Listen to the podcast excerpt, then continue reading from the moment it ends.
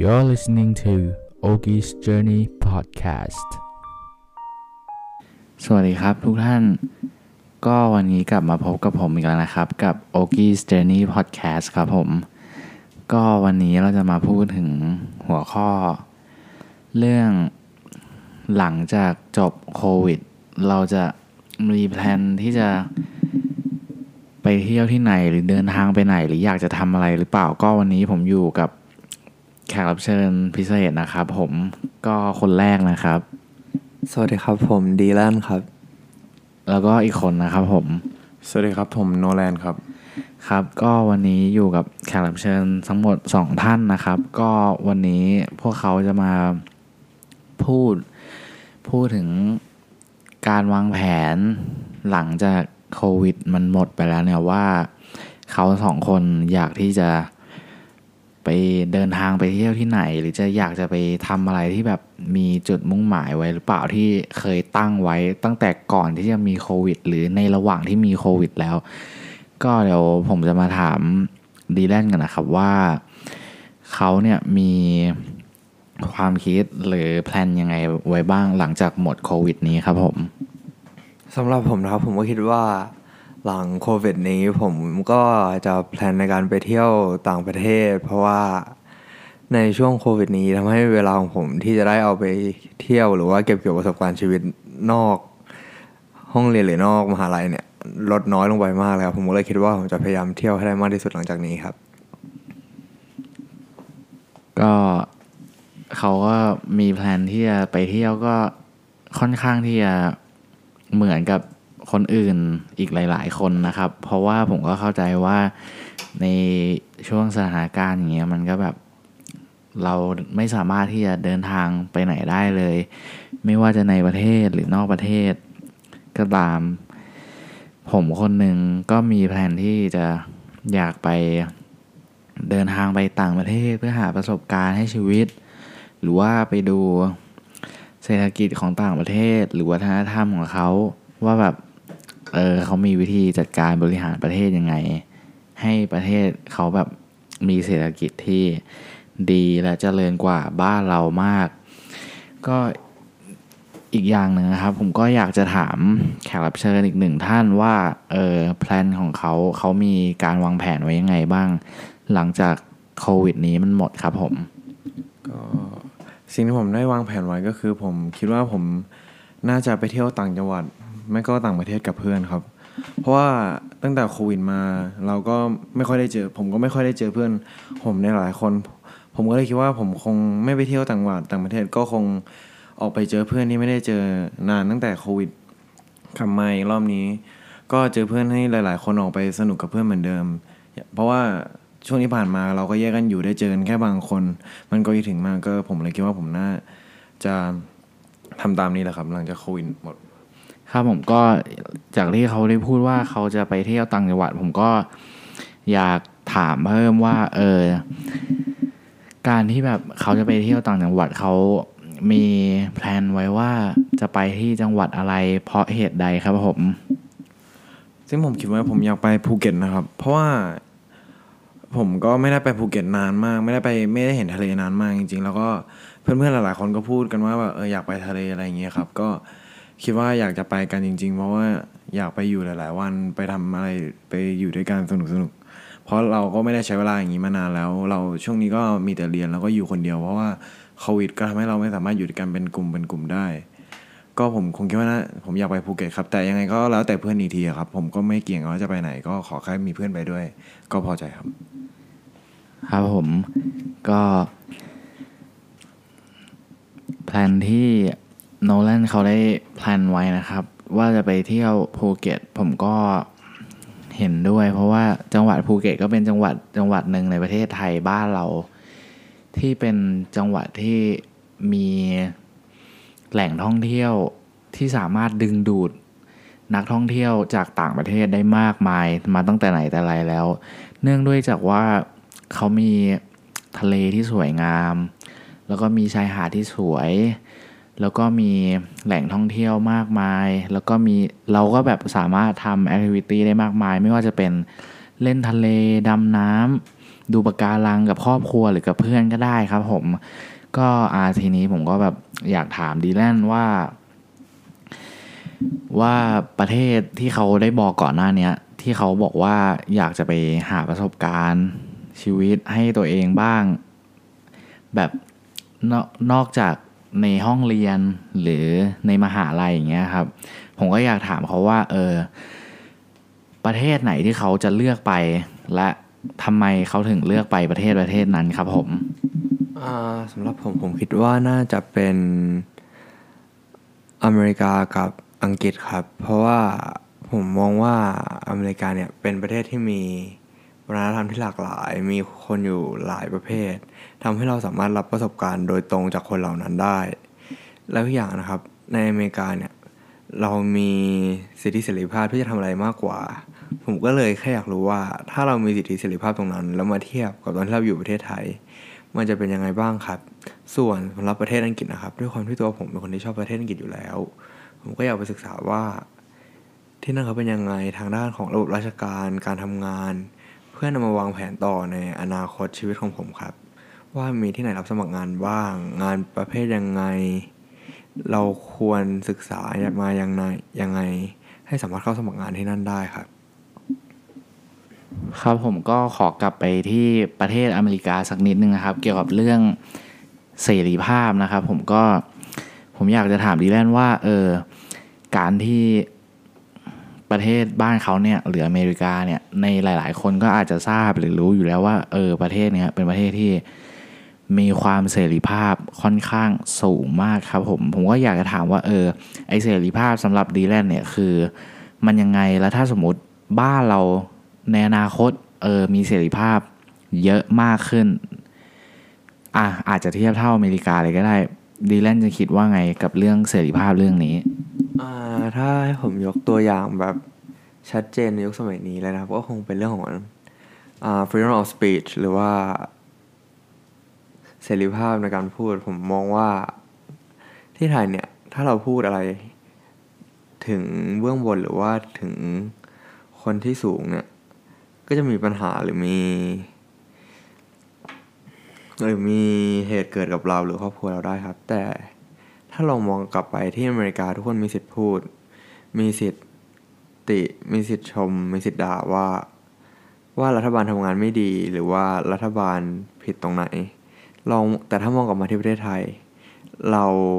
แทบไม่มีสิทธิอะไรเลย ครับครับผมก็เรื่องนี้ผมก็เห็นด้วยมากว่าแบบเออการที่ประชาชนทั่วไปเนี่ย อย่างเราทุกๆคนเนี่ย การที่แบบมีเสรีภาพในการคิดวิจารณ์หรือการที่จะออกความเห็นในสังคมเราเนี่ย ผมคิดว่า เออแม่งเป็น เป็นสิ่งที่แบบประเทศบ้านเราควรจะมี ไม่ใช่ว่าแบบ เออ อะไรนิดอะไรหน่อยก็มาต้องแบบ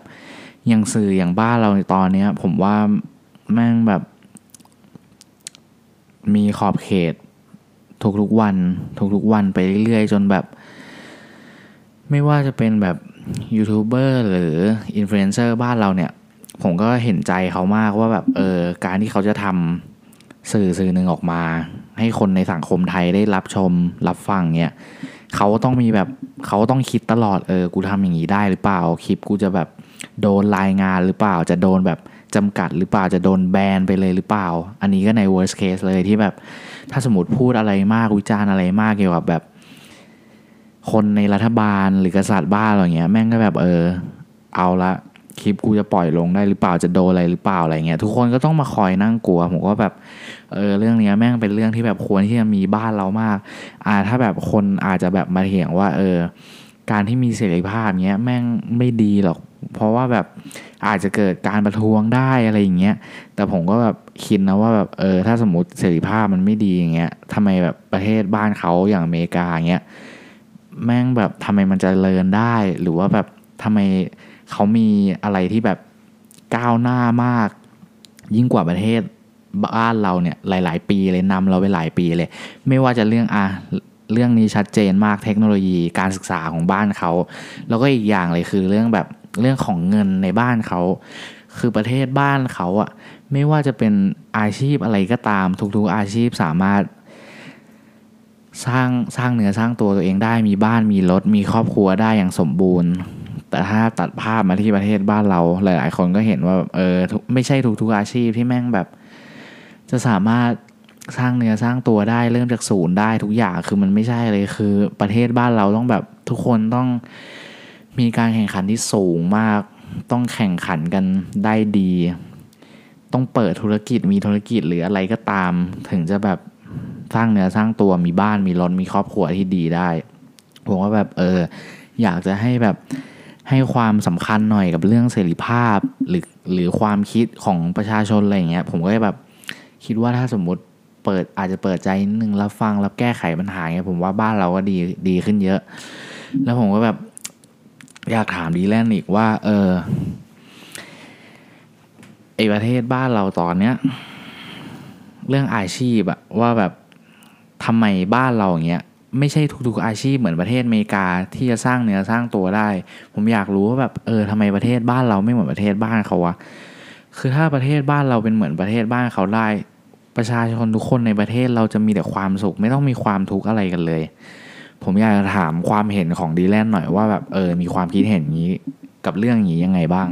อ่าสำหรับผมนะครับผมว่าสำหรับผมมันมีสองประเด็นหลักๆครับ ประเด็นแรกนะครับคือ ค่าแรงของแรงงานเนี่ยมันผันผวนกับราคาของสินค้าในตลาดครับ อย่างเช่น คนไทยแรงงานขั้นต่ำได้ยังต่ำวันละสามร้อยบาท แต่ถ้าคุณลองคิดดูนะครับสามร้อยบาท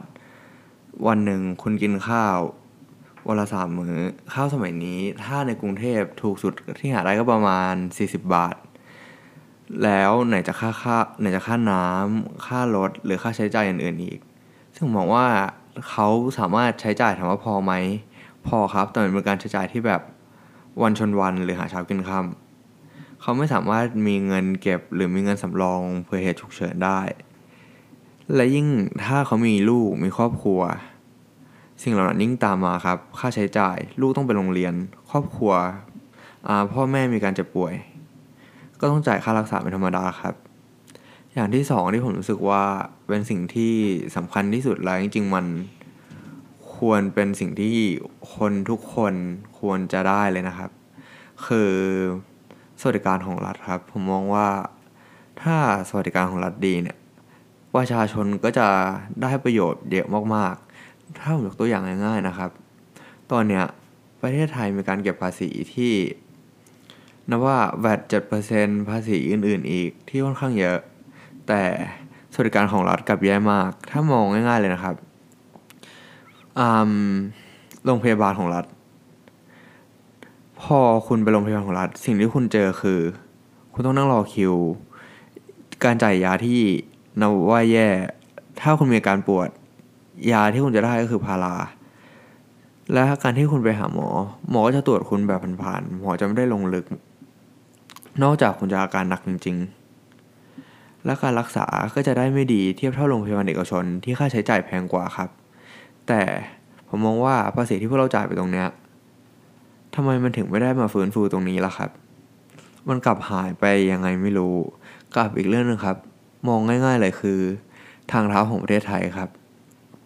ทาทางเท้าเนี่ยเป็นสิ่งที่คนต้องใช้ทุกวันอยู่แล้วคุณขับรถคุณก็ต้องจอดรถมาเดินทางเท้าเพื่อซื้อของหรือเพื่อเดินเข้าออฟฟิศ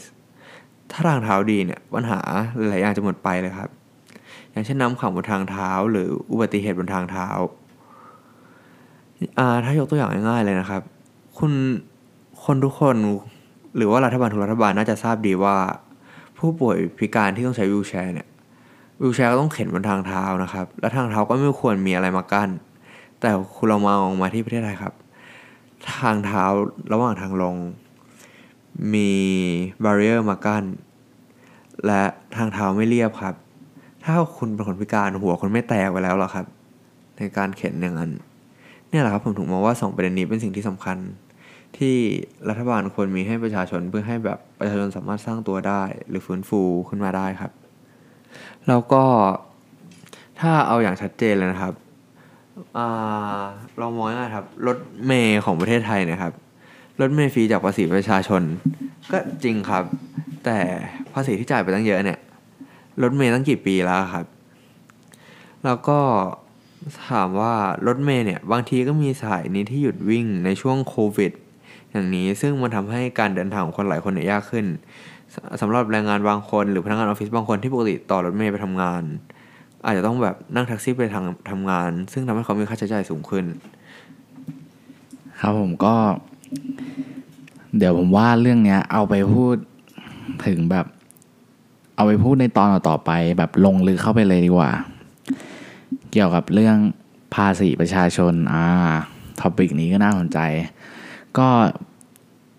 ใน episode นี้นะครับ ผมก็อยากจะพูดไว้แค่นี้นะครับเดี๋ยวเดี๋ยว episode หน้าเราจะมาลงลึกเรื่องภาษีประชาชนครับผมว่าแบบเออมันมีอะไรควรแก้ไขข้อดีข้อเสียยังไงบ้างครับผมก็สำหรับวันนี้ขอบคุณมากครับ ฝากติดตามด้วยครับ สวัสดีครับ